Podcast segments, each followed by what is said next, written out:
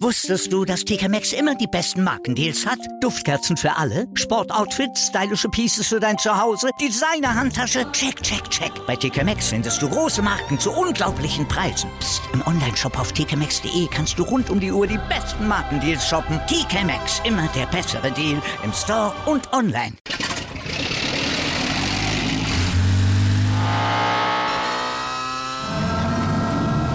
Von 0 auf 100. Aral feiert 100 Jahre mit über 100.000 Gewinnen. Zum Beispiel ein Jahr frei tanken. Jetzt ein Dankeschön, rubbellos zu jedem Einkauf. Alle Infos auf aral.de. Aral, alles super. Chip and Charge. Der Tennis-Podcast mit Andreas Thies und Philipp Joubert. Auf meinsportpodcast.de. Die WTA-Finals in Fort Worth laufen. Im Moment läuft auch das Turnier in Paris und letzte Woche gab es zwei Turniere in Basel und in Wien. Darüber wollen wir sprechen. Herzlich willkommen zu einer neuen Ausgabe von Chip and Charge, dem Tennis Talk, den ihr seit acht Jahren schon verfolgen könnt. Mein Name ist Andreas Thies, natürlich wieder mit dabei, Philipp Schubert. Hallo Philipp. Hallo Andreas. Ja, wir gehen nächstes Jahr ins, glaube ich, neunte Jahr des okay. Podcasts. Ja, also mitgezählt hatte ich nicht, aber ja, macht Sinn, ne? 2014, 15? 2014 haben wir angefangen, ja. ja meine Güte, lang ist her. Vieles lang ist her. Ähm, wir haben, wir haben ein bisschen komisches, komischen Veröffentlichungsrhythmus in dieser Woche. Am Donnerstag, nächste Woche am Dienstag einen Podcast.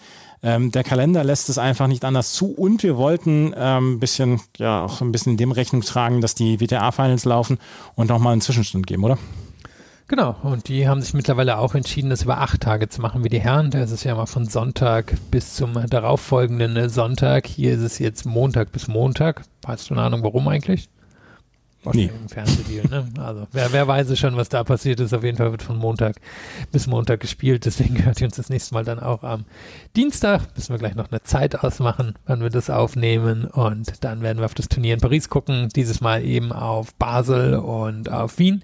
Das letzte Woche stattgefunden hat über die ersten anderthalb Spieltage bei den Damen. Und ein bisschen News haben wir am Ende auch noch. Wir fangen an mit den WTA-Finals in Fort Worth, äh, die vor leider zu geringem Publikum stattfinden. Das alles gleich hier bei Chip and Charge, dem Tennis Talk, den ihr unter anderem auf meinsportpodcast.de hören könnt. Wusstest du, dass TK Maxx immer die besten Markendeals hat? Duftkerzen für alle, Sportoutfits, stylische Pieces für dein Zuhause, Designer-Handtasche, check, check, check. Bei TK Maxx findest du große Marken zu unglaublichen Preisen. Psst. im Onlineshop auf tkmaxx.de kannst du rund um die Uhr die besten Markendeals shoppen. TK Maxx, immer der bessere Deal im Store und online.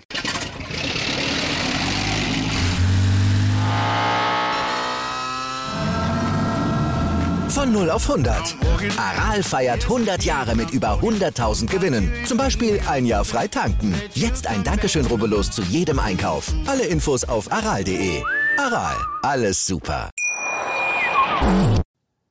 Eigentlich hätten die WTA-Finals in diesem Jahr in Shenzhen stattfinden sollen. Aber wir wissen es, genau zu diesem Zeitpunkt vor 365 Tagen ist quasi Peng Shuai äh, ja, verschwunden. Sie ist seitdem wieder aufgetaucht, aber die chinesische Regierung versucht nach wie vor, dieses Thema ein bisschen unter den Teppich zu kehren und ein bisschen Normalität ist ja auch eingekehrt auf der WTA-Tour, auch wenn in China in diesem Jahr noch nicht gespielt worden ist. Also brauchte es einen Ersatzort für die WTA-Finals. Letztes Jahr war es Guadalajara und das Turnier war am Ende ein voller Erfolg.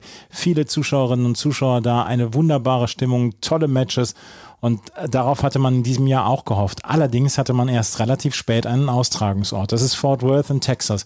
Und Philipp, man kann sagen, dass der Standort USA nach wie vor für die WTA ein bisschen schwierig ist. Wir haben nicht mehr Serena Williams da, auch wenn die im Moment sagt, sie ist noch nicht zurückgetreten. Wir haben Coco Gauff da, die allerdings noch nicht diese Ausstrahlungskraft hat, wie zum Beispiel Serena Williams. Aber wir müssen sagen, dass das eher ein komplizierter Ort ist, um dort Tennis zu spielen. Und das hat man gesehen. Zuschauerinnen und Zuschauer waren eher spärlich da bei diesem Turnier bislang. Ja, die New York Times hatte ja auch in der letzten Woche einen Artikel, der relativ kritisch gegenüber der WTA war. Und da deutete sich das ja schon an, dass es hier dahingehend schief gehen könnte, dass am Ende vor Ort nicht wirklich jemand zuschaut. Und der Artikel sagte dann auch, dass die WTA hier quasi alle Kosten übernimmt. Also ähm, so wie ich es verstanden habe, die Hallenmiete, das Geld für die Spielerinnen, wirklich alles, was anfällt. Sie brauchten also eigentlich nur einen Ort, wo sie sich eingemietet haben.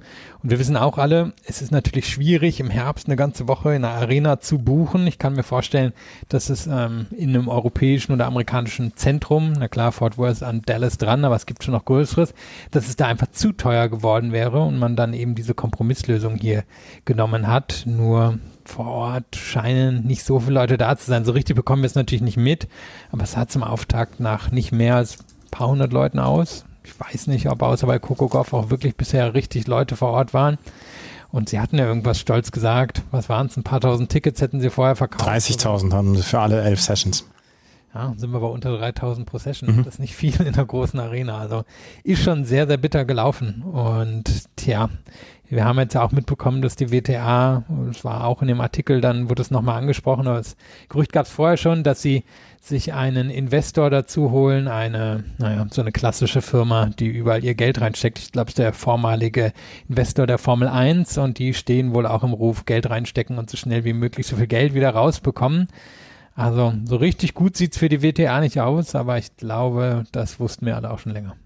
Das wussten wir alle schon länger. Es ist ein sehr, sehr schwieriges Jahr in diesem Jahr für die WTA gewesen. Sie ist ähm, nachhaltig gepriesen worden dafür, wie sie ähm, diesen Fall Peng Shuai letztes Jahr dort angegangen sind. Und sie haben gesagt, Steve Steinman hat gesagt, es gibt bestimmte Voraussetzungen, unter denen die WTA vielleicht nächstes Jahr dann auch wieder nach China zurückkehren könnte.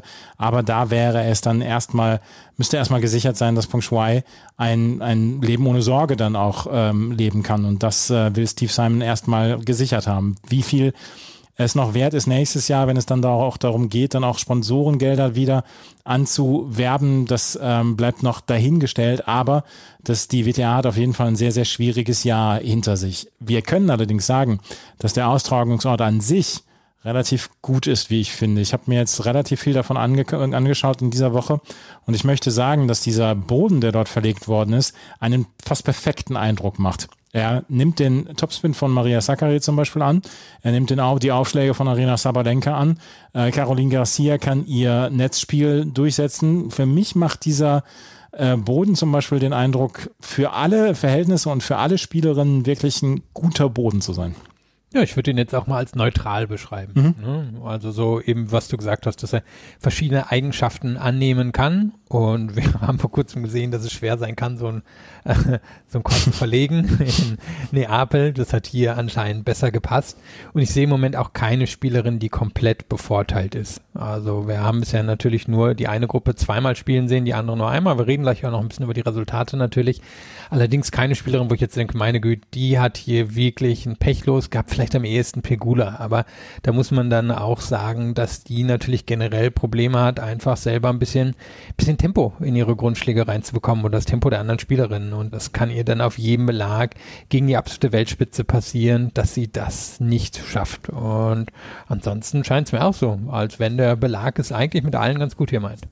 Maria Sakkari ist so mit als letzte eingesprungen oder reingekommen in dieses Turnier und die hat in der Group, Group Nancy Ritchie ihre ersten beiden Spiele gewonnen. Das auf wirklich beeindruckende Art. Das Match gegen ähm, Jessica Pegula in zwei Tiebreaks 7 zu 6 und 7 zu 6 gewonnen und das Match gegen Arina Sabalenka 6 zu 2 und 6 zu 4.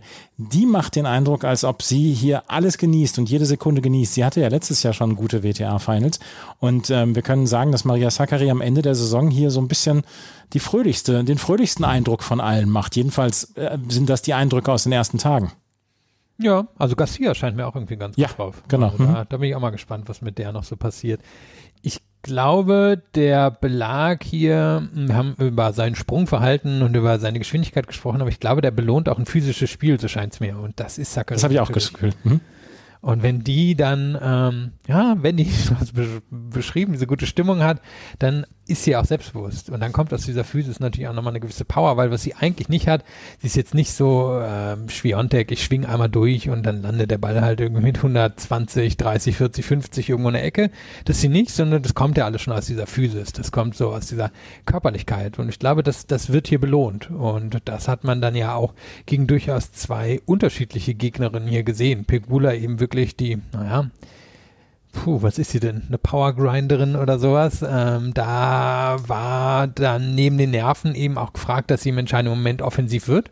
Das ist ihr gelungen und gegen Sabalenka ist ja dann doch eher, naja, nicht unbedingt ein Konterspiel gefragt, aber da muss der Ball schon sicher im Ball äh, im Court sein, da muss Sabalenka bewegt werden und es hat sie beides gut hinbekommen. Und das gegen Pegula war eng, also ich glaube, das waren am Ende wirklich auch nur ein paar ganz wenige, drei, vier Punkte Unterschied. Gegen Sabalenka war eine klare Sache. Also das war schon beeindruckend. Sie ist auch schon im Halbfinale und wird sich damit dann auch nochmal ein schönes Punktekonto aufbauen und ins nächste Jahr hineinnehmen. Und nachdem sie ja zwischendrin so gehadert hat, damit in den Top Ten zu sein, dürfte sie da doch noch ziemlich lange verweilen. David Ferrer wird von uns zu häufig als Referenz angegeben, wenn es um irgendwelche Spieler und Spielerinnen-Typen angeht. Aber ich möchte bei Jessica Pegula auch nochmal den, den Vergleich mit David Ferrer in, in den Ring schmeißen.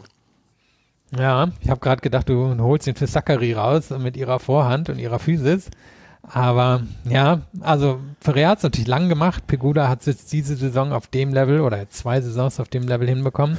Es war, war Pech. Also ich meine, gegen Zachary war es wirklich eine enge Geschichte. Wie gesagt, es waren drei, vier Punkte. Gegen Jabeur hat sie anderthalb Sätze wirklich gut gespielt. Mhm. Aber als Jabeur dann angezogen hat, war Jabeur klar besser. Also ist bitter für Pegula gelaufen.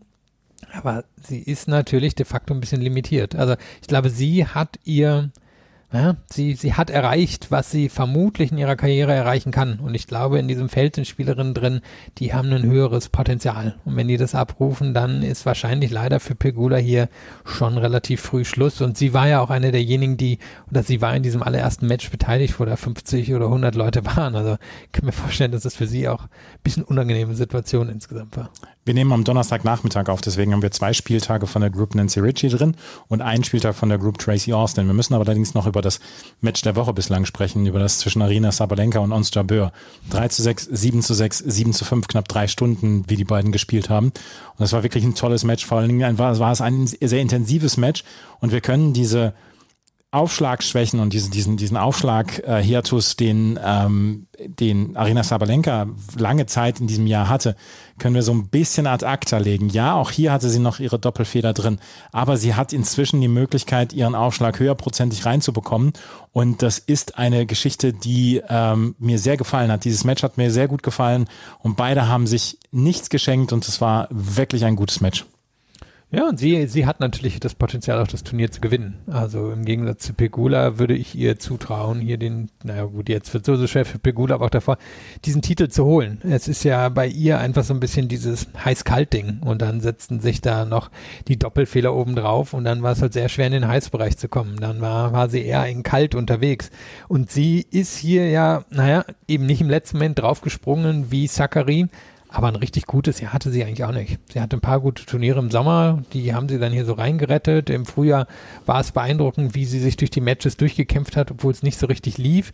Aber so das Knallerjahr ist es bisher nicht gewesen. Und trotzdem kann man sie hier wahrscheinlich zur dritten Favoritin oder so machen. Also ich würde ihr mehr auch zutrauen, als Zachary hier den Titel zu gewinnen. Denn ich kann mir vorstellen, dass sie eine Schwiontek schlagen kann, dass sie eine Garcia schlagen kann, dass sie eine Goff schlagen kann. Also das traue ich ihr schon zu. Und jetzt natürlich auch so ein bisschen die Frage, hat sie das zweite Match gegen Zachary, hat sie das auch gekostet, weil sie so viel gegen Jabeur investieren musste. Mhm. Das werden wir dann wahrscheinlich im dritten rausfinden. Wenn sie das dann locker gegen Pegula gewinnt, dann war das wahrscheinlich der Grund. Aber im Moment können ja Pegula, Jabeur und Sabalenka auch noch alle drei aus der Gruppe rauskommen. Also noch ist es offen.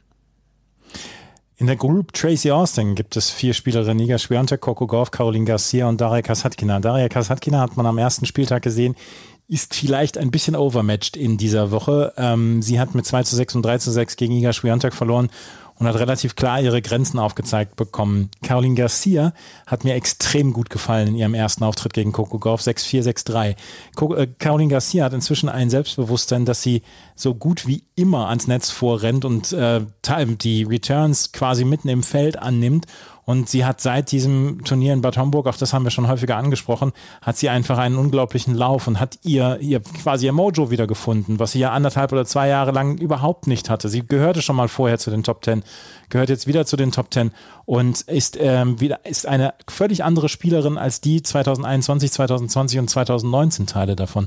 Und der Auftritt gegen Coco Gauff, der hat mich sehr beeindruckt.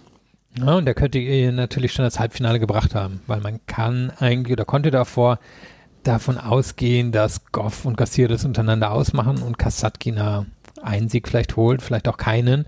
Also so sah es aus und dafür war es beeindruckend. Garcia hatte ja schon bei den US Open gegen Goff gewonnen, waren aber andere Umstände, war auch ein anderer Court, war auch schneller, war draußen. Ähm, da war der Druck auf Goff wahrscheinlich auch noch eine Nummer höher als hier. Also waren andere Umstände und Garcia fand ich, ja, du hast die Netzangriffe angesprochen, waren viele Winkel drin, bietet sich natürlich auch an, mit Winkeln anzugreifen, wenn man in der Lage ist, das Netz abzudecken. Das kann sie. Aufschlag war wieder da. Sie ist einer der wenigen, die hier Schwiontek sicherlich schlagen kann. Vielleicht eine von zweien. Also ich würde es noch Sabalenka zutrauen. Denke, sie könnte das auch hinbekommen. Ja, und auch bei ihr gilt jetzt natürlich, sie war in der ersten oder sie hat in der ersten Jahreshälfte nicht so viele Punkte geholt. Das heißt, bei ihr hat sich dieses Ranking erst in der zweiten Jahreshälfte aufgebaut und wenn sie jetzt hier nochmal Punkte holt, dann wird sie mit etwas Glück im Frühsommer vielleicht so auf drei oder vier vielleicht sogar zwei im Ranking schon stehen können. Also da ist ja immer noch, noch ein offenes Tor in der WTA und da kann sie wahrscheinlich durchlaufen. Das einzig Erstaunliche war jetzt irgendwie der Coach, mit dem sie das Jahr zusammengearbeitet hat, der ist nicht mehr dabei. Das wurde zwar kommuniziert, aber dann auch nicht so richtig begründet. Klang jetzt irgendwie nicht so nach schönem, netten Abschied und das ist jetzt vielleicht so ein bisschen das Einzige, wo man aufhorchen könnte. Aber im Match hat man ihr das dann nicht angemerkt. Es gibt ein Tor, durch das man durchgehen kann, ähm, hier bei der WTA. Der Turm mittendrin, der ist allerdings besetzt und das schon seit Anfang dieses Jahres von äh, Iga Swiatek. Die hat ihre erste Runde gegen Daria Kasatkina oder ihr erstes Match gegen Daria Kasatkina mit 6 zu 2, 6 zu 3 gewinnen, gewonnen und sie ist natürlich the woman to beat nach wie vor. Ja, also ich habe zwei angesprochen, denen ich zutrauen würde, sie hier zu schlagen. Aber wenn sie in der Form ist, die man erwarten könnte, dass sie hierhin mitgebracht hat. Und sie hat ja Guadalajara das letzte Tausender schon ausgelassen, um so ein bisschen, glaube ich, auch die Form zu konservieren. Dann ist irgendwie schwer vorstellbar, wer sie hier schlagen soll. Also sie wird hier noch ein Match gegen Garcia bekommen. Das kann sein, dass ihr das entfleucht, wenn Garcia einfach sehr gut aufschlägt. Sie wird hier noch ein Match gegen Goff bekommen. Das Matchup liegt ihr unglaublich, weil sie in die Vorhand von Goff reingehen kann. Dann wissen wir, dass Zachary dabei ist. Das ist auch etwas, was ihr liegen sollte. Und dann gucken wir mal, wer noch ins Halbfinale kommt. Sabalenka wäre vielleicht diejenige, die ihr nicht so passt. Jabeur hat sie gerade erst geschlagen. Pegula hat sie in diesem Jahr sechs, sieben Mal geschlagen. Also sieht schon nicht schlecht aus für Schiontek, muss man sagen.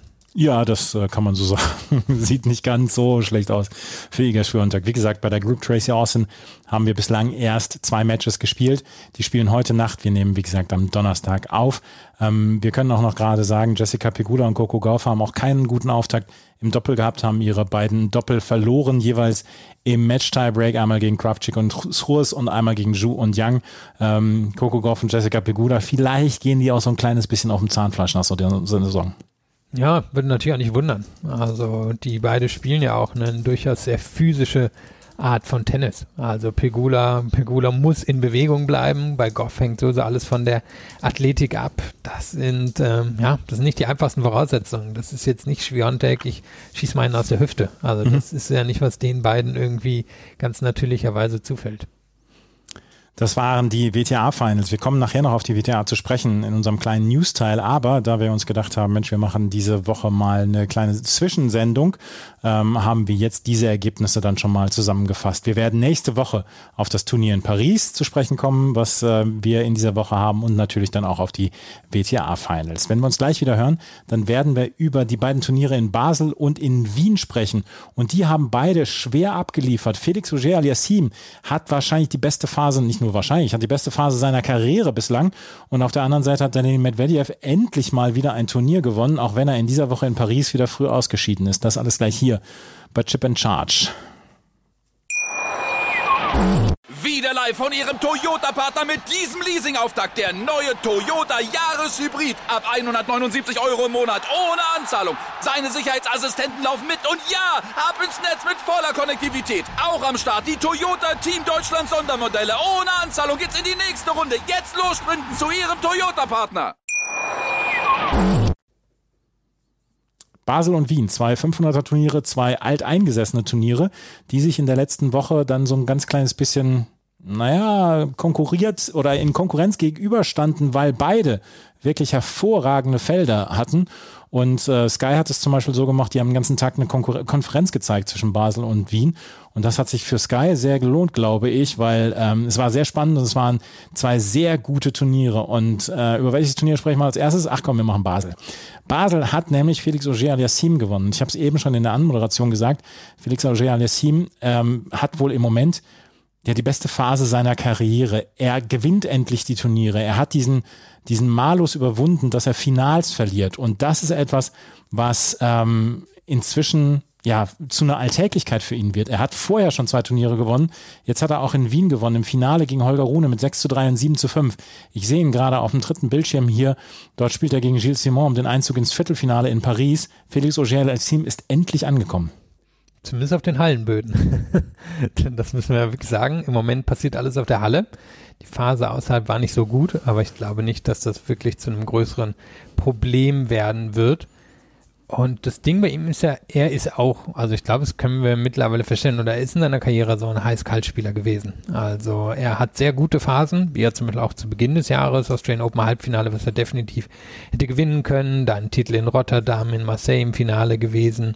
Und dann ist das Ganze so ein bisschen in sich zusammengebrochen. Und erst nach den US Open, wo er ja schon gut im Labour Cup gespielt hat, Djokovic geschlagen hat, und dann jetzt eben diese drei Turniere hintereinander, da hat er wieder eine sehr heiße Phase gefunden. Und jetzt ist natürlich die große Frage, was passiert, wenn die heiße Phase vorbei ist. Gewinnt er dann trotzdem genug Matches, um sich da oben zu halten, um auch mal durch ein Turnier durchzukommen, wo er vielleicht nicht in so einer Topform ist, wo er vielleicht mal drei Runden Anlauf braucht. Und wenn wir so ein bisschen jetzt auf die Grand Slam Turniere in diesem Jahr gucken, da war er eben eher enttäuschende Niederlagen dabei. So unter kann passieren, muss aber nicht passieren und passiert vielleicht absoluten Spitzenspieler nicht. Und jetzt hat er, glaube ich, so viel bewiesen, dass er auf dem Sprung zum absoluten Spitzenspieler ist. Und jetzt gucken wir mal, was passiert, wenn die, na, wenn die Hochphase vorbei ist. Also ich fand es jetzt schon, ich habe aus Paris noch nicht so viel mitbekommen, wir sprechen dann in der nächsten Sendung drüber, aber ich meine gesehen zu haben, dass er in seinem ersten Match dort auch schon irgendwie mit Satz und Break oder so ja, zurücklag. 1, 6, 7, 1, 4 lag er zurück, ja.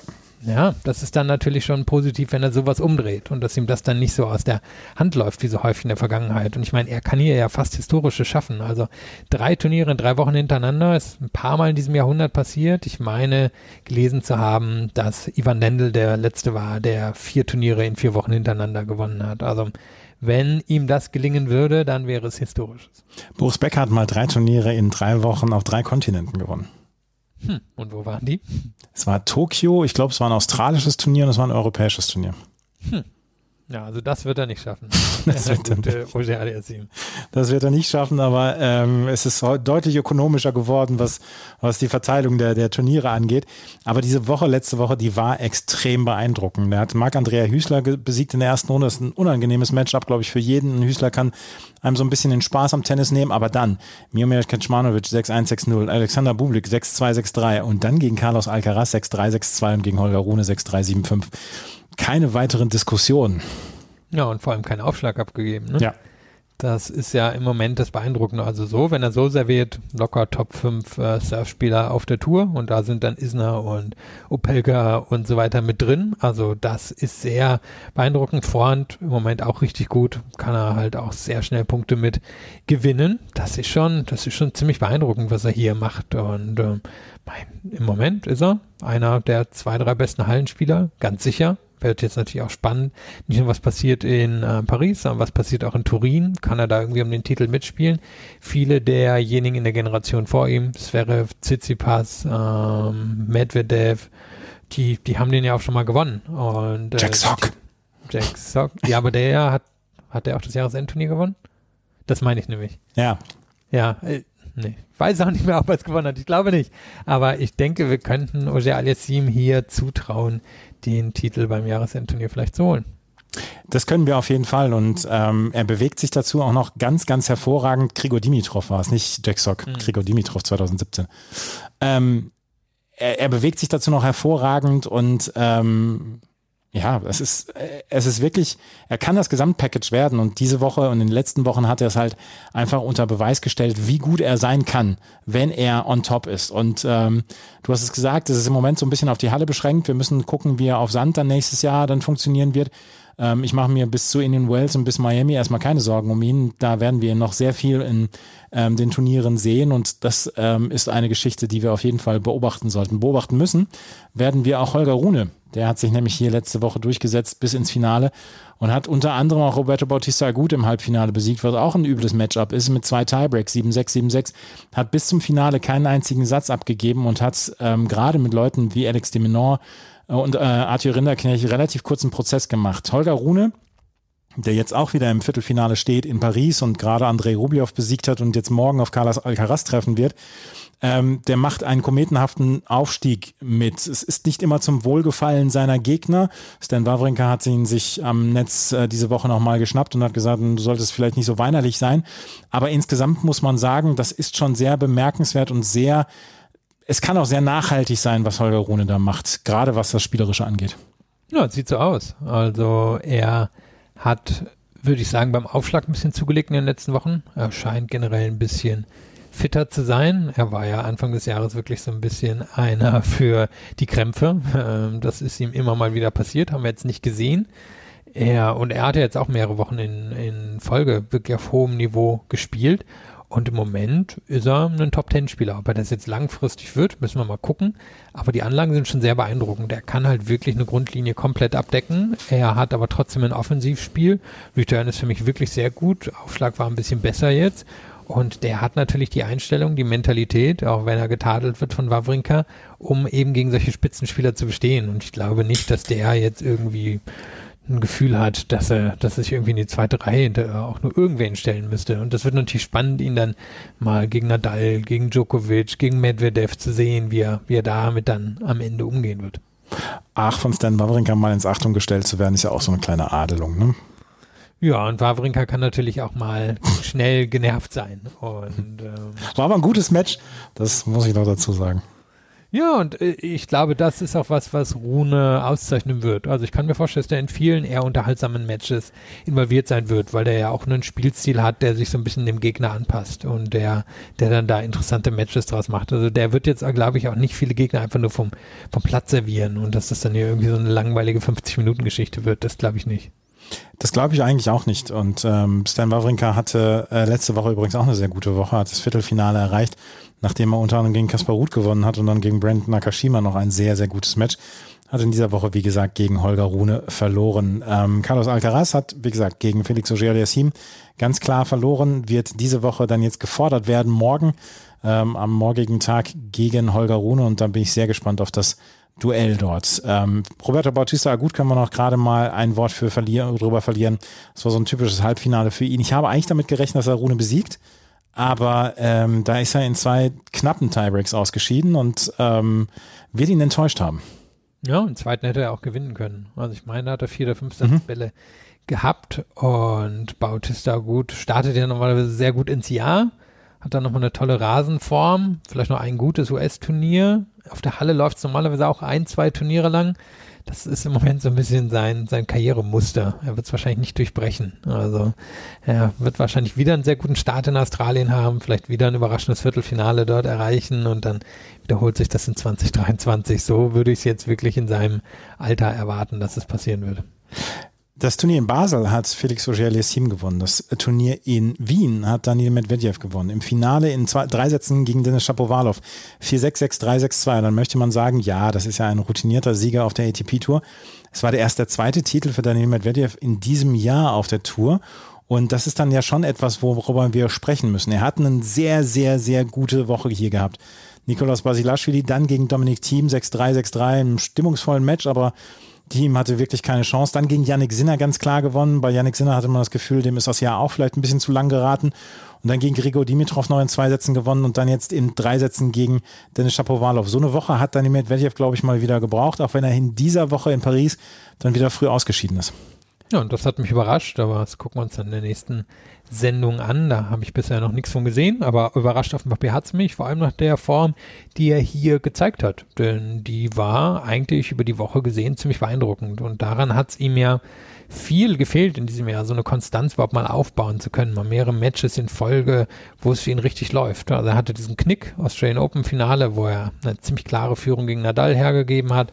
Dann hat er die OP gehabt, danach hat er sich irgendwie schwer getan. Da war dann die auch ja zwischendrin der, ja, das Wimbledon-Turnier, in dem er nicht teilnehmen konnte. Dann hat er Los Cabos gewonnen. Die Annahme musste sein, der kommt wieder in Form, wie immer in den letzten Jahren auf den US-Hardcourts, aber irgendwie auch nicht so richtig geklappt. Dann hat er in Astana dieses eigentlich sehr gute Turnier gespielt, hätte Djokovic besiegen können, vielleicht müssen, gibt dann auf nach dem zweiten Satz in dem Match und dann kommt er hier hin und das sah dann alles wieder sehr gut aus. In Paris verliert er dann wieder. Aber insgesamt, glaube ich, mache ich mir jetzt über die Karriere gesehen keine großen Sorgen um Medvedev. Ich glaube, dass der immer noch oben an diese Topform rankommen kann. Da bin ich gespannt, ob er an diese Topform wird anknüpfen können. Vielleicht braucht er auch mal wieder ein paar Wochen Pause und dass wir dann in Australien dann wieder den, den Top äh, Daniel Medvedev sehen. Ähm, diesen, diesen, dieses wirklich, wo er die US Open gewonnen hat, ähm, ähm, diese Leistung oder diese Form hat er in diesem Jahr, glaube ich, fast gar nicht erreicht, hatte ich das Gefühl. Und da war er jetzt wieder am nächsten dran hier in Wien.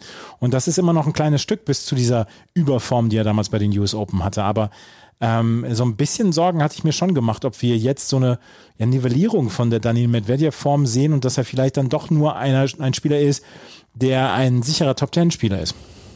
Naja, wir hatten ja Ende letzten Jahres, und du hast gerade die Pause angesprochen, da hatten wir ja den Fall, er hat ja den Davis Cup gewonnen, doch hat er mit den Russen, und die haben ja irgendwie bis drei Wochen vor der Saison gespielt. Also mhm. dann kam der ja ohne Offseason einfach wieder rüber nach Australien und dann war ja vielleicht die Leistenverletzung oder eine Adduktorenverletzung vielleicht auch schon so ein bisschen das Zeichen, dass er überspielt war zu dem Zeitpunkt. Er hatte ja sehr, sehr viel über die letzten zweieinhalb Jahre geackert und dann schien er irgendwie nicht mehr so richtig in Form zu kommen. Woran das jetzt lag, man weiß es nicht. Also ähm, er ist halt jetzt natürlich auch niemand, der sich, naja, der sich, also er hat zwar ein tolles Surf, aber er kann sich jetzt nicht so drauf stützen. Ja, mit der Vorhand schieße ich alle ab. Die, die braucht schon was vom Gegner. Und die Rückhand ist extrem stabil, aber ist jetzt auch nicht ein, ich schieße den Gegner ab. Und ich glaube, da hängt er halt schon mehr vom Selbstvertrauen ab als andere Spieler.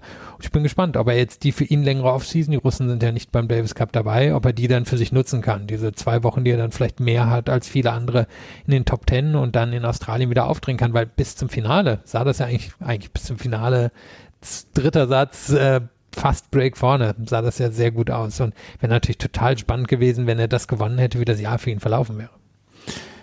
Daniel Medvedev gewinnt das Turnier gegen Dennis Shapovalov und auch der, um den war es so ein kleines bisschen ruhig geworden in dieser Saison. Die Ergebnisse waren nicht wirklich überragend. Der hatte jetzt vor ein paar Wochen in Seoul ein Finale gespielt, dort hat er gegen Yoshihito Nishioka verloren und hier so eine Woche wie in, ba in Wien brauchte er, glaube ich, auch dringend mal wieder. Vor allen Dingen mit Siegen dann über Spieler wie Dan Evans oder Bonat Choric und äh, in der zweiten Runde dann auch dieser Sieg gegen Taylor Fritz der, die haben ihm gut getan. Denn Shapovalov, dem ja komplett der Rang abgelaufen ist, worden ist von Felix Auger-Lassim ähm, in den letzten Monaten, äh, ist jetzt genau da wieder, wo er am Anfang des Jahres war. Top 20 Spieler, ähm, aber man wartet noch so, so ein bisschen auf den Durchbruch. Er ist, ein, er ist ein guter Top 20 Spieler, aber irgendwie hat man das Gefühl, man dürfte mehr von ihm erwarten. Diese Woche war sehr, sehr gut. Ja, und es wäre natürlich auch da interessant gewesen, auch Australian Open, ja auch für ihn ein bisschen schicksalshaftes Match. Da hatte er ja gegen Nadal den in dem fünften Satz bekommen und war, also wirkte wieder klar fittere und klar bessere Spieler und hat das Match noch hergegeben. Also was wäre passiert, wenn er das gewonnen hätte? Denn er hatte ja schon in Wimbledon 2020 im Halbfinale gestanden. Äh, nee, 21 wäre jetzt bei den Australian Open, also drei Grand Slam Turniere später auch wieder mal ins Halbfinale gekommen. Vielleicht wäre es alles anders verlaufen. Und trotzdem bleibt bei ihm halt so ein bisschen der Eindruck, naja, er, er, er hat eine Grenze, weil er einfach zu wild spielt. Also er hat jetzt hier relativ viele Bälle reinbekommen, das ist positiv, er hat relativ viele Returns reinbekommen, hat auch immer mal wieder so Phasen, er hatte die Phase auch, als er hier vor drei Jahren im Finale von Paris stand, da sah das auch schon so aus, als wenn sein Spiel sich stabilisiert, der Return sicherer wird. Und dann hält es immer zwei, drei Monate an und dann fällt das alles wieder in sich zusammen. Und dann braucht er wieder sechs Monate, um Anlauf zu nehmen. Und von daher gucken, ob wir jetzt nur in einer guten Phase sind oder ob der sich jetzt dauerhaft findet. Aber da es bisher noch nicht gezeigt hat, ist es natürlich schwer, das irgendwie anzunehmen, dass so kommen könnte. das ist, ähm, das ist eine Geschichte, die mich nach wie vor nicht ruhen lässt, gerade bei Dennis Shapovalov, der ja ein sehr, sehr ästhetischer Spieler auch, wenn man drauf steht, dass man das äh, Linkshänder-Tennis etc. ist. Ähm, der Aufschlag nach wie vor ist nicht gut und der Aufschlag ist nach wie vor viel, viel zu wackelig, um da meiner Meinung nach ganz vorne anzugreifen. Ja, der ist ja natürlich auch einer von den Kandidaten mit so einem Ballwurfproblem. Ne? Also das, das kennen wir ja von denjenigen, die die Probleme kommen. War bei Zverev auch mal der Fall. Ähm, ist bei vielen irgendwann in der Karriere mal der Fall. Wer selber mal Tennis gespielt hat, ist halt auch ja, ist nicht der angenehmste Teil des Tennisspiels, diesen Ballwurf wirklich perfekt hinzubekommen.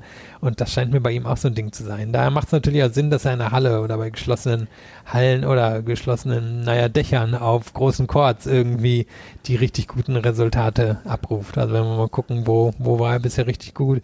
In Wimbledon, wo der Center Court auch mal zu sein kann, Australian Open, wo es auch mal zugeht, ähm, oder US Open, der ähm, Ash, wo, naja, der ist ja wahrscheinlich fast ein Indoor Einfach weil der so riesig ist. Also das, das fällt schon ein bisschen bei ihm auf. Wir können allerdings sagen, dass wir letzte Woche eine sehr, sehr gute ATP-Woche hatten mit Basel und Wien. Diese zwei 500er-Turniere, die machen schon beide sehr viel Spaß. Wir haben sehr gutes Tennis erlebt. Wir erleben auch in dieser Woche in Paris sehr gutes Tennis. Die Frauentour, die hatte ein schwieriges Jahr hinter sich. Die Männertour hatte ein komisches Jahr hinter sich, gerade mit dieser gesamten Djokovic-Kontroverse etc. Ähm, wir können allerdings sagen, dass die Herrentour im Moment einen sehr gesunden, sehr guten Eindruck macht. Ja, ist natürlich auch relativ ideal. Also wir spielen hier zwei Turniere in zwei der reicheren Länder, die diese Erde hat, die dementsprechend auch ein bisschen Kohle in so ein Turnier stecken können. Und dann kommen die Spitzenspieler und die Zuschauerinnen haben halt Bock irgendwie auf solche Veranstaltungen und wo sie vielleicht vor einem Jahr noch nicht alle in der Anzahl in die Halle gegangen wären, tun sie es jetzt. Und wir hatten ganz kurz ja Dominik Thiem gestriffen, dessen Match hier gegen Tommy Paul, das war, das war natürlich schon sehr stimmungsvoll, sehr beeindruckend. Ja. Also der wäre gerne bestimmt noch ein, zwei Wochen dabei, Entschuldigung, ein, zwei Runden dabei geblieben, diesem Turnier, einfach weil die Zuschauenden so Bock auf ihn hatten. Wir können mal gerade über äh, Dominik Thiem auch noch sprechen, der nämlich seine Saison abgebrochen hat. Der wollte eigentlich, ähm, hätte er noch eine Quali-Wildcard bekommen für Paris wo man gesagt hat, okay, der kriegt keine ähm, Einzel-Wildcard, äh, da hat man vielleicht andere Spieler noch da, davor gesetzt. Ähm, er wollte eigentlich auch noch in Bratislava ein Turnier spielen, ein Challenger-Turnier. Steht jetzt im Moment in der tagesaktuellen Weltrangliste auf Platz 101. Es wird ganz, ganz knapp werden mit dem äh, Einzug ins Hauptfeld bei den Australian Open. Es sollte es sollte halbwegs klappen, aber Dominik Team hat jetzt gesagt, nee, die Saison ist für dieses Jahr beendet. Er hat so ein bisschen on a high note dann ja auch beendet dieses, äh, dieses Jahr. Er hatte diesen Sieg gegen Tommy Paul, was wahrscheinlich sein bester Sieg in diesem Jahr dann auch noch war. Und er war dann zwar chancenlos gegen ähm, Daniel Medvedev, aber insgesamt können wir sagen, er ist auf dem Weg zurück. Es ist ein langer Weg zurück. Aber Team scheint, scheint auf einem Weg zu sein, der ihn vielleicht wieder zurück in die erweiterte Weltspitze führen kann. So möchte ich es ausdrücken. Ja, zweite Etappe ist erreicht, würde ich sagen. Erste war überhaupt zurückzukommen, hat ja lang gedauert, wenn wir uns erinnern. Zweite war in die Top 100 rein und jetzt hat er auch nicht viele Punkte zu verteidigen in der ersten Jahreshälfte. Jetzt gucken wir mal. Also Top 20, glaube ich, sind wirklich drin. Und danach müssen wir mal schauen, wie viel dann noch aus seinem Spiel rauszuholen ist. Und wenn wir jetzt auf, dies, auf das Race gucken, was ja dann irgendwann die Weltrangliste am Ende des Jahres wird, dann hat er im Moment, also er ist auf 99 im Race, sagen wir mal die ersten 110, 112 kommen am Ende vermutlich relativ direkt rein, weil immer irgendwer verletzt rauszieht. Dann hat er so 60 bis 80 Punkte Vorsprung. Das heißt, hinter ihm müssten ein paar Leute schon in in Challenger-Turnieren sehr weit kommen und ich denke, er wird irgendwo so zwischen 106 und 108 hier einlaufen und sollte es irgendwie ins Hauptfeld der Australian Open schaffen. Ich denke auch, dass er es schaffen wird und dann wird er nächstes Jahr bei den Australian Open dabei sein. Und dann wird er vielleicht, obwohl das wird wahrscheinlich nicht klappen, beim United Cup wird er wohl nicht dabei sein, denn die Qualifikationskriterien für den, ähm, für den United Cup, die sind dann schon speziell. Es werden nur die besten Spieler eines Landes dann belohnt, beziehungsweise die Länder, die einen Spieler oder eine Spielerin in vorderen Ranking-Regionen drin haben. Darüber sprechen wir nämlich gleich noch in unseren News der Woche und ähm, dann werden wir erst ein bisschen so ein bisschen abschließen und wie gesagt, nächste Woche gibt es dann am Dienstag einen neuen Podcast, weil die WTA-Finals bis Montagabend dauern. Das gleich alles hier bei Chip and Charged im Tennis Talk, den es unter anderem auf meinsportpodcast.de gibt, aber auch in allen Podcatchern und natürlich auch bei Spotify. Live von Ihrem Toyota-Partner mit diesem Leasing-Auftakt. Der neue Toyota Jahreshybrid. Ab 179 Euro im Monat. Ohne Anzahlung. Seine Sicherheitsassistenten laufen mit. Und ja, ab ins Netz mit voller Konnektivität. Auch am Start die Toyota Team Deutschland Sondermodelle. Ohne Anzahlung geht's in die nächste Runde. Jetzt los zu Ihrem Toyota-Partner.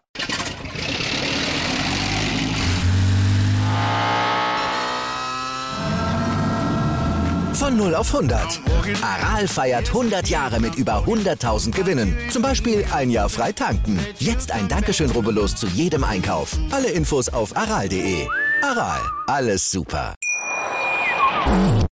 ATP und ähm, ITF und Cosmos haben letzte Woche eine Kooperation bekannt gegeben, wo man am Anfang gesagt hat, ja, und was passiert jetzt? Ist doch gar nichts passiert. Aber die Sache ist vielleicht ein kleines bisschen nicht diffiziler, sondern ein bisschen weiter gestreut. Sie haben auf jeden Fall eine Zusammenarbeit bekannt gegeben. Was wir in den letzten Jahren halt erlebt haben, ist ständiger Kampf zwischen ITF und der ATP, gerade wo es um den Davis Cup geht.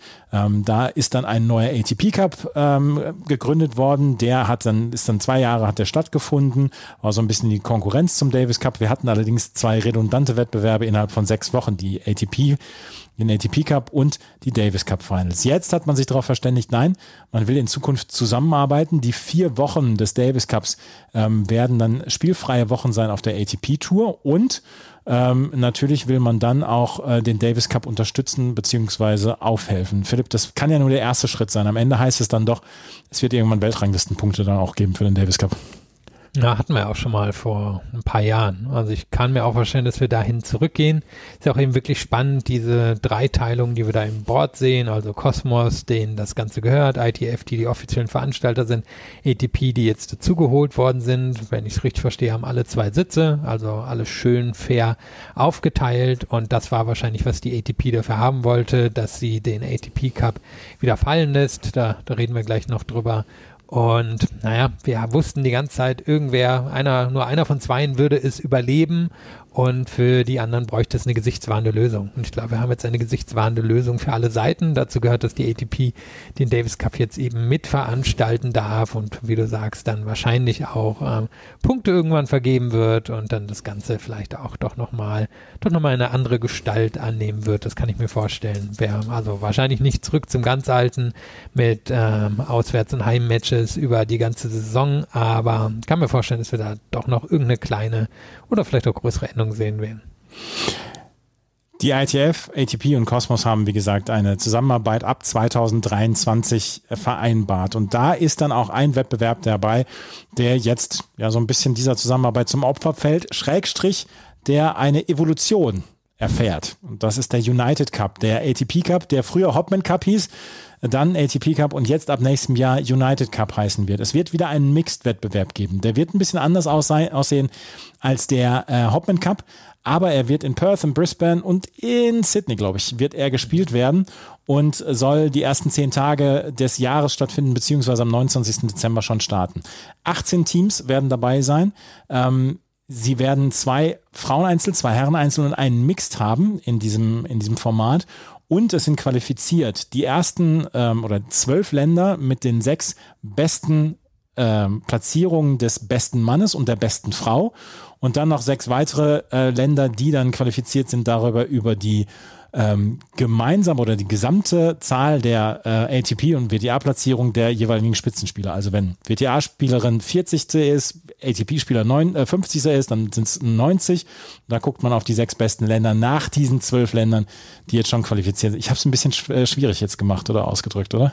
Ja, aber schon der ATP Cup war ja ein bisschen schwierig gemacht. Also wir erinnern uns, da war ja auch eine der kuriosen Sachen, dass dann irgendwie die Nummer 500 und 700 da auftauchten, weil Griechenland oder ach, weiß ich, wer noch so dabei war, die Dominikanische Republik oder so eben nicht wirklich viele Spieler in den Top 500 hatten. Also ich hatte ja gerade schon das Gesichtswahrende erwähnt. Ich glaube, da darum ging es hier wirklich. Tennis Australia ging das irgendwann, glaube ich, auf, dass das jetzt nicht so gut für die aussieht, wenn sie da wirklich nur einen reinen Herrenwettbewerb machen, der dann auch noch, wenn wir uns erinnern, das zum Beispiel länger etablierte Turnier in Brisbane für die Damen weitestgehend verdrängt hat auf die Nebencourts. Und da ging, glaube ich, denen irgendwann auf, nee, so, so können wir es jetzt auch nicht machen. Wie kommen wir aus der Nummer raus? Weil eigentlich haben wir ja schon sehr viel Geld da reingesteckt, haben auch mit der ATP ja damals unbedingt etwas gegen Kosmos ähm, aufbauen wollen, nachdem sie, Tennis Australia steckt ja auch noch beim Labour Cup mit drin und es war halt so, so ein Kampf, wer, wer das entscheidet. Und ich glaube, das wäre jetzt die Lösung, die irgendwie alle zufriedenstellt und Jetzt muss Tennis Australia natürlich darauf hoffen, dass sie dann wirklich auch diejenigen Spitzenspieler und Spielerinnen bekommen. Also, dass Spanien zum Beispiel in Form von Nadal und Alcaraz teilnehmen möchte oder eben andere große Länder. Und dann gucken wir mal und hoffen vor allem, dass es natürlich nicht wie beim ATP Cup so riesige Differenzen in den Ländern gibt. Also, bin zum Beispiel gespannt, wie das bei Griechenland laufen wird, die zwar eine ganz okay zweite Frau haben, aber zweiter Mann, hm, weiß ich nicht so. Und da, da bin ich gespannt, wie wie sich das so entwickeln wird. Aber es war wahrscheinlich der einzige Weg, wie man dann wirklich diese 16 Teams da reinbekommen konnte, denn ich glaube, was Tennis Australia auf jeden Fall wollte, waren die ganz großen Namen bei Damen und Herren. Ja, aber wenn man jetzt anschaut, äh, wenn Ons Jabeur ist ja quasi dann qualifiziert oder qualifiziert ihr Team Tunesien dafür, habe ich jetzt mal nachgeguckt, die beiden Herren, die beiden besten Herren sind 198. und 260. Das kann da Monsuri unter anderem. Und da wird es dann ja auch schwierig, vier Spieler zusammenzustellen. Das ist genau das gleiche wie Norwegen ähm, mit Kaspar Ruth, der qualifiziert ist. Russland und Belarus werden nicht dabei sein. Äh, das hat man schon gesagt. Die werden auf keinen Fall mit an diesem Teamwettbewerb teilnehmen können. Also es gibt, wird nach wie vor trotzdem noch Teams geben und Mannschaften geben, wo wir sagen müssen, wer spielt da?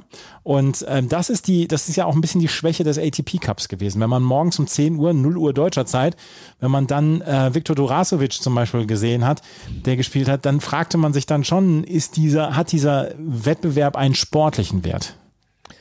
Ja, also er, er hat vor allem, glaube ich, den Wert, dass der Tennis Australia Geld verdienen soll. Ja. Also sind wir ehrlich, darum geht's am Ende. Und dafür wollen sie die Spitzenspieler so früh wie möglich im Land haben. Früher war es ja einfach so, dass gerade bei den Herren viele in der ersten Woche in Doha waren.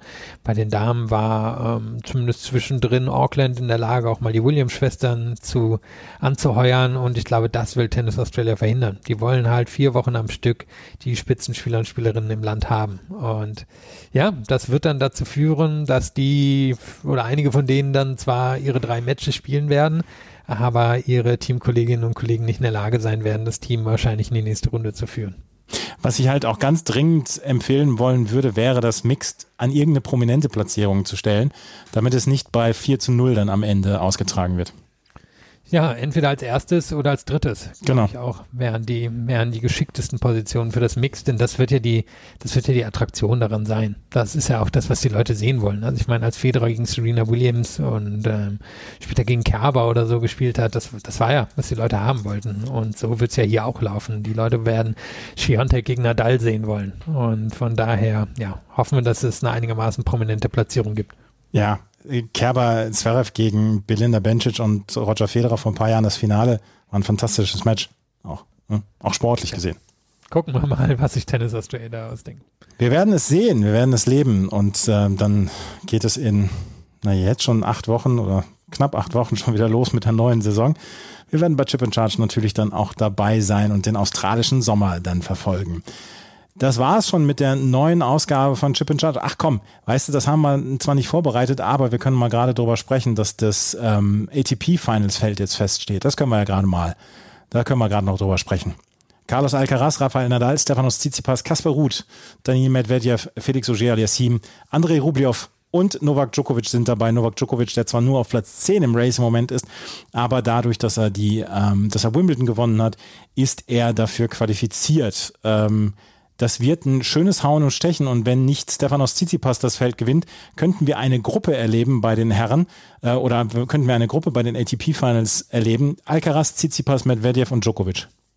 Ja, oder Nadal, ne, in der ja. Form von, in der Position von Alcaraz, wobei mal gucken, ob Nadal wirklich antritt. Also ich glaube, er will ja, ja, aber scheint nicht mehr richtig in Form zu sein seit Wimbledon. Also mal, mal gucken, was da passiert. Ist ja altersmäßig auch eine spannende Mischung. Wir haben einen 19-Jährigen dabei, dann haben wir so ein paar Mit-20er dabei und dann haben wir halt Mit-30er beziehungsweise End-30er dabei. Und es fehlt halt mal wieder diese Generation von 28 bis 32. Also so die Dimitrovs dieser Welt, sie haben hier sehr, sehr wenig zu melden das, das fällt immer wieder auf. Also der einzige, der überhaupt einigermaßen weit oben aus dieser Generation ist, dann Carino Buster auf Platz 12. Und mhm. ansonsten wird das Feld eben von, von anderen Namen hier dominiert und wir haben ein, zwei Generationen übersprungen. Und wer da jetzt der Favorit ist, natürlich schwer zu sagen. Also eigentlich ist nicht schwer zu sagen, ist Novak Djokovic, gefolgt von ähm, Oje Aliassim. Und da müssen wir mal gucken, wie der Rest so in Form ist. Denn keiner, keiner hat so die ganz große Stabilität mitgebracht in den letzten Wochen. Wir werden es sehen, wir werden es leben und wir werden in aller Ausführlichkeit dann auch über die ATP Finals berichten. Das war's mit der heutigen Ausgabe von Chip in Charge im Tennis Talk, den ihr hören könnt auf allen bekannten Plattformen. Wenn euch das gefällt, freuen, wir uns wie immer über Bewertungen, Rezensionen auf iTunes und auf Spotify.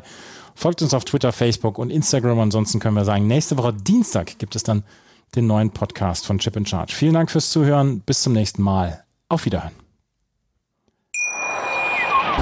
Wie viele Kaffees waren es heute schon? Kaffee spielt im Leben vieler eine sehr große Rolle. Und das nicht nur zu Hause oder im Café, sondern auch am Arbeitsplatz. Dafür gibt es Lavazza Professional. Kaffee am Arbeitsplatz, der genauso lecker schmeckt wie in eurem Lieblingscafé. Die perfekte Kaffeelösung für jede Art von Unternehmen. Klein, mittel, groß. Ihr habt auf jeden Fall einen Kaffee, der schmeckt. Die richtige Motivation für eure Arbeitstage. Alle Infos zu Lavazza Professional findet ihr auf lavazzapro.de mit allen Kaffeelösungen für euer Büro.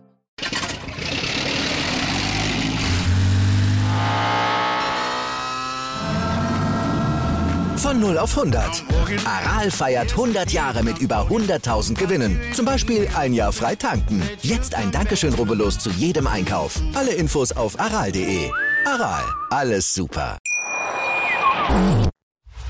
Chip and Charge. Der Tennis-Podcast mit Andreas Thies und Philipp Joubert. Auf meinsportpodcast.de.